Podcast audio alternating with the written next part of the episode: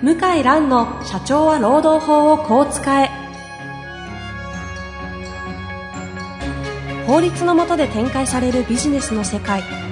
ポッドキャスト社長は労働法をこう使えは弁護士の向井蘭が経営者の立場に立って経営者が知っておくべき労働法の基礎だけでなくビジネスに関する法律の問題を分かりやすく解説します。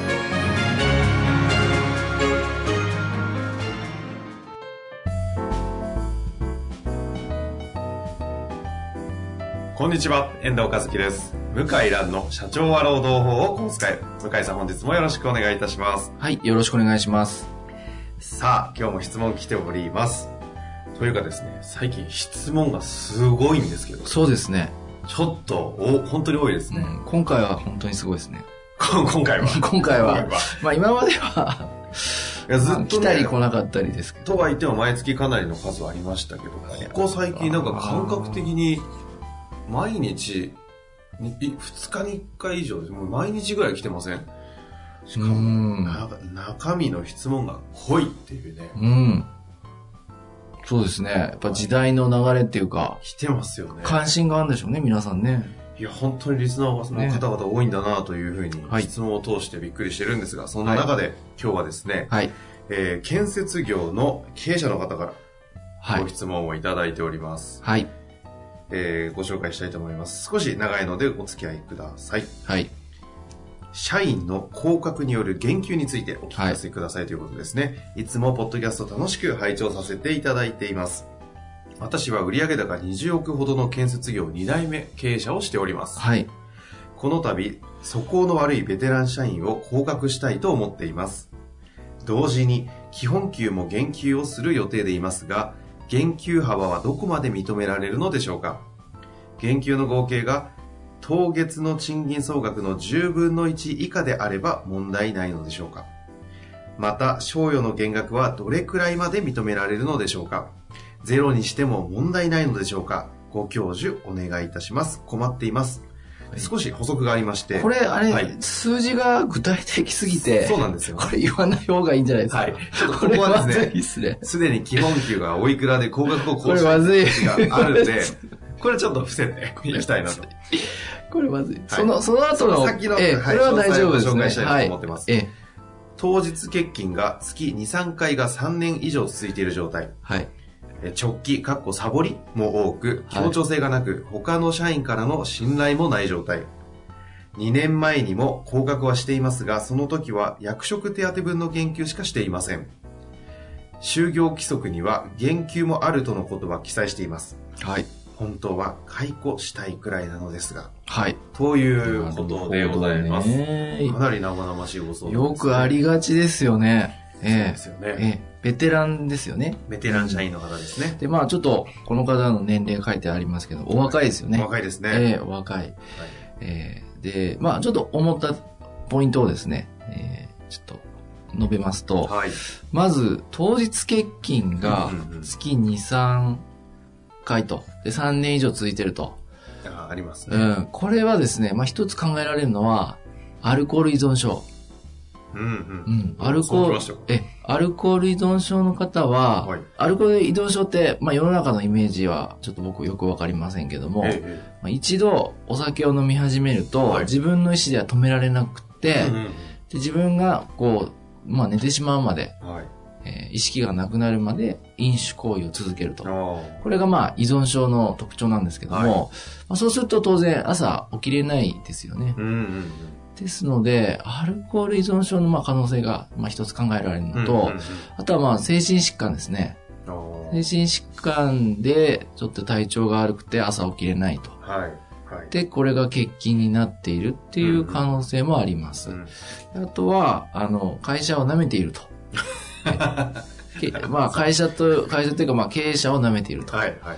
で、ベテラン社員でしょ？で、まあお若い二代目経営者の方でしょ、えまあ舐めてる可能性は、え 言葉がなめ、えー舐めてるというか、あの、あの、まあ、すみません。あそうですか？あすいません舐めてるんです。なんでしょう、軽視している。いや、そうですね。はい。えー軽く見ている可能性が高い。まあ、この3つのうちの1つか2つか3つかわからないですけど、うんうんえー当てはまるんじゃないかなと思いますそこのね可。能性を想定されているわけですね。はい。っていうことと、実際にこういうケースで、今おっしゃった、いわゆるアルコール依存、精神疾患とかは、かなり、あの、経験上、もう本当に多いっていうことですか。あアルコール、糖質欠勤の本当に最大の原因の一つはアルコール依存症ですよ。あ、もうそれ、そう言っても過言ではないと。また、建、まあ建設業といっても、まあこの方、収入からすると現場の方ではないかもしれないけど、うんアルコール依存症の方もまあ、一定割合日本人でもいいらっしゃるから、結構可能性、まああとはですね、やっぱりこう家庭の悩みはい。ですね、家庭の悩みがあって、うんこれってまあ誰かが起こしてくれれば、まあ間に合うわけじゃないですかう。んうん。で、ベテラン社員、まあ独身かもしれませんけど、ご家族が普通いれば、いや、お父さんと会社だよと。まあ、普通はね、やりますよね。で、無理やり起こして出せば、まあ普通は間に合うはずなんうん。で、家庭がちょっとこううまくいってない。うん、で、あの、問題社員の方のパターンいろいろあるんですけど、やっえぱりあの、家庭が崩壊、あの、単に離婚してるんじゃなくて、もう、断絶、絶縁、えうんうん家族と、うんそういう方も結構多いんです。うんそれ問題社員の方の性格だから、そういう状態になったのか、家庭の問題で、その、うん気持ちが荒れてしまって、会社でも問題行動を起こしてしまうのそこはか、ちょっとわわからないんですけども私の経験からいくと、あの、やっぱり後になって気づくと、お突然ですね、けどうんうん給料が差し押さえられたりするわけですよ。問題社員の方。うんこれなんだなんだと、まあ、社長さん見たら、まあ裁判所から差し押さえ通知と。で、養育費払ってないと。これやっぱ普通じゃないですよね。だってうん、給料もらってるわけだから、あの、差し押さえになる前に普通は話し合いしたり、減額のお願いしたり普通やるじゃないですか。はい。で、全部払えないにしても一部払うとか。養育費の差し押さえって僕何回も経験あって、その問題社員の方うの。んうんで、あとは自己破産する人かな。やっぱ私生活とやっぱ連動するんですよね。うんだ可能性は結構あるんじゃないかなと思うんですよね。なるほど。そういうのを可能性として見ながら、うん。で、どういう。でこれはね簡単なんですよね。簡単、まず簡単ですか？はい、簡単。え、あの、まず、やっぱ、私は経営者ですと。はい。で、えー、欠勤はあなたは、えー、5月は何日、4月は何日、3月は何日。で、やる気なければ、やめてくれませんかと。自分から。え、はそれ、そそれ、やっちゃうんですか？い。やっちゃう。うんで、やる気？はい。一緒にやった気があれば、やめてくださいと。で、チャンスは1回だけあげますと。今のままだと、減給降格、場合によっては、あまあ、その賞与の減額、場合によっては、最終的には懲戒処分しますよと。うんただちょっとここで注意があるのは、うんうんで、そこで辞めた場合に、はい。この問題社員の方、残業代請求する可能性あるんですよ。あうん、未い払い残業代。ちょっとわかりませんけどね、あの、拝拝見してる限りは。うんうんだから、未払い残業代がまあ、たくさんあるような場合は、ちょっと退職干渉は危険なので、えー別の手段、まあ、これからも申し上げる手段取る必要があるにせよ、まずは、いや、俺が社長なんだと。で、ついてくる気がなければ、はい。やめたらどうですかと。これは、2代目、3代目、4代目社長の通る道ですから。うんこれやらないといけないこれ、この状況を見る限りですと、退職干渉したところで、その、まあ、いわゆるその、なんていうんですか、パワハラではないですけど、やりすぎみたいなところはないぐらい、もう条件も揃ってて。揃ってる揃ってる。退職干渉、もちろん、あの、お前なんかいらないとかね、あの、くなんか、どうしようもないとか、そういうのは言わないで、客観的事実を述べて、あまあ、みんなも迷惑してると。うん、うん。で、私は経営者としてこれからやるんだけども、うん。あの、ついていきたくない、一緒にやりたくないんだったら、やめたらどうですかと。あ会社都合扱い、有給休暇使用、あの、構いませんよと。これね、あと、拝見してて、結構安定してる会社な気がします。あ。う。うんん、なんか、こう、文言から滲み出る雰囲気というか、えおそらく安定して受注があって、えうんうん社員の方も、まあ、俺がやんなくたって、なんとかなるだろうと。とかね、そういう感じなんじゃないかな。はあ、そこまで読み取りますか。うん、そう思いますよ。へえ。これやっぱり異常だからね。当日欠勤2、3日ってね。まあそうですよね。うん、そういう方2、3は。日で。まあ、有給休暇扱いにしてるかもしれないので、ちょっと法的にあと気をつけていただきたいのは、有給休暇扱いで処理しちゃってる可能性あるんですよ。総務の方とか。ほだから、まあ月2、3回だとさすがにもう使い切っちゃうとは思う。使い切ってないんじゃないかな。使い切ってないな。ね、ベテラン社員だったら年間20日ぐらいもらっちゃってるう。から。うんからちょっと、これは有給休暇処理してるかも確認した方がいいですね。実際にしてる場合だったらどうなんですか？してる場合だとやっぱ無理ですね。それの理由にして懲戒とか解雇は当然できないですね。会社のルールもこれ決めた方がいいですよね。当然の権利として、うん有給使ってんだから、何も言えないってことですか？だ当日、始業時刻5分前までに連絡がなければ、有給休暇消化認めないとか。うんこれ最低限のルールですようんね。だから、そのぐらいは言った方がいいですけども、まずは、その家庭とか、まあその、その方の置かれてる状況と、その経営者としてのスタンス、うんうん未払い残業。これを考えて、対象干渉に踏み切った方がいいんだったら、踏み切っていいと思いますよ。このタイミングで。だいぶ今回は、強気の、うんいや、こういうのはダメですよね。あの、仕事ができないとかじゃなくて、うん、もう、その、ついていく気がない。はい。会社で完全に会社を軽視してると。うんこれは認められないですね。あの、単なる能力不足とはちょっと違うから。ほうほう。会社の根幹を揺るがしかねないですから、これは。はいうん。今回はなんか回答鋭いですね。そうですか？はい。あれ？今日はあれかな？朝早いからかな？そう、関係ない気がしますけども。そうです。あ、でも、すごい心地いいぐらいに、いやいや、あのね、いや、これは裁判所もね、相当認めてくれる可能性ある。まあ、いきなり解雇は無理だけどう、んうん。まあこれは相当厳しく処分したって許されるあのレベルですよ。あ、なるほど。そうなんですね、やっぱり。協調性がなくっていうのはね、ちょっと証明が難しいと思いますけども、やっぱその、月に3回3年、3年以上当日経勤続く。うんうん。で、直行直帰許してないんだと思うんですよね。うんこの会社さんは営業の方かな。これ直帰してるっていうのも、これも完全に会社のルール違反ですよね、はいおそらく。はい完全に経営者を舐めてますから、これ認めると会社がどんどんどんどんこう腐食してきます。そうすると、これを踏まえた上で、まあ、究極的には退職干渉の方に結構強気に踏み切っても大丈夫だという中で、ちょっと部分的な、えっ、と、賞与を払ってどうなのかええどうするかっていう高級の部分どうなのかっていうところもご質問あるので、はいこのあたりはいかがなんですかね。ええ、まずは賞与ですね。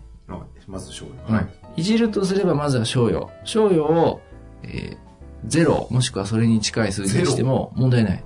問題ないですよ。うん。問題ない。まあ、就業規則見る必要あるけど、あの、必ず賞与を払うという就業規則になってなければ、当然ゼロにしたって構わないですよ。うんこれはもう、ちょっと、ゼロの理由になりますよねうん。う。ん。うん。うんで、ちょっとね、昇降級については、規定は確かに、まあ、ここに書いてあるようなものはあるんですが、まあ、ちょっともうちょっと、懲戒処分やってからとか、あ、その後なんですうね。ん、段階踏んだ方がいいかな。おそらくそんな賃金表とかも細かいものはないと思うんですね。うんルールがないと。で、まあ、この、この方おっしゃるようにですね、この2代目の経営者の方おっしゃるように、はい。10分の1とまあよく言われてるんですけども、うんまあこれは懲戒処分の際の減給の幅、な幅なんですね。はい。はい。ですので、えっ、と、減給、懲戒処分じゃない人事効果としての高給の場合は、これは幅はありません。ありませんが、やっぱり僕らはやっぱ10分の1は気にしますので、どうしても。うん生活に影響の出る数字だっていうことで、懲戒処分の限度額になってるから。はい。はい。だからやっぱり5%とか3%とか、まあ、そのぐらいにとどめることが多いですようね。んうん。結局あの、コスト削減が目的ではないから、高級をやることに意味がありますから、そんなに重たくやる必要はないんじゃない？それよりも、経営者としてどうしたいかで、その辞めてもらいたいんだったら、あの、辞めてくださいって勇気を持ってうん。その細かい、ちょっとした人事効果としての貢そ献をやるとか。うこれはね、中小企業の経営者はやっぱり採用だけじゃなくて辞めさせるのも仕事だから。経営者自分でやらないと。でせめてもの礼儀ですよね。やめ、うん、やめさせる。やっぱり最高経営責任者が自分の口で。話をするっていうのは最低限の礼儀で、うんこれは人任せに中小企業ではできないですよ。うん。うん。なんか切れてますね、今日は。今日はキレキレですね。そうですね。昨日よく寝れたのかなそこですか いや昨日早く寝たんですね、確かに。睡眠時間多いですね。ちなみに何時間ぐらい？昨日は8時間かな。だいぶ寝ましたね寝ました。ねもう眠くて寝ちゃったんで。今日朝早くやって、えよかったですね、これ。いい感じのキレキレ感が。いや、あの、やっぱ応援したいですよね。ちょっと、ねこの方、うん、やっぱりね、ね真面目にこう、お父さんの後継いでおそらくですね、はいやろうとしてるのに、足を引っ張る社員がいると、で、どうしたらいいもんかと、で、法律もも守らないといけないと、まあ、応援ね、したくなりますよね。うんぜひだ、頑張っていただきたいですね。うん。なるほどですね。はいまあ、というわけで、もう本当に退職干渉に踏み切ってもいいんじゃないかと。あ、いいと思いますね。懲戒処分もうんこのレベルは。問題ないというはところなので、ぜひ、ちょっと一度ね。えこの二代目経営者の方は絶対通る道なんで、はいだ俺について来てもらえますかと。もらえないんだったら、辞める道も考えてもらえませんかと。これはやっぱ絶対必要です。なるほど。絶対にです。今回は非常に後ろ盾をいただいたような勇気の話でしたね。はい。ぜひ、また何か動きがありましたら、はい。質問の方お待ちしておりますので、はいお寄せください。というわけで、向井先生、本日もありがとうございまはい、した。ありがとうございました。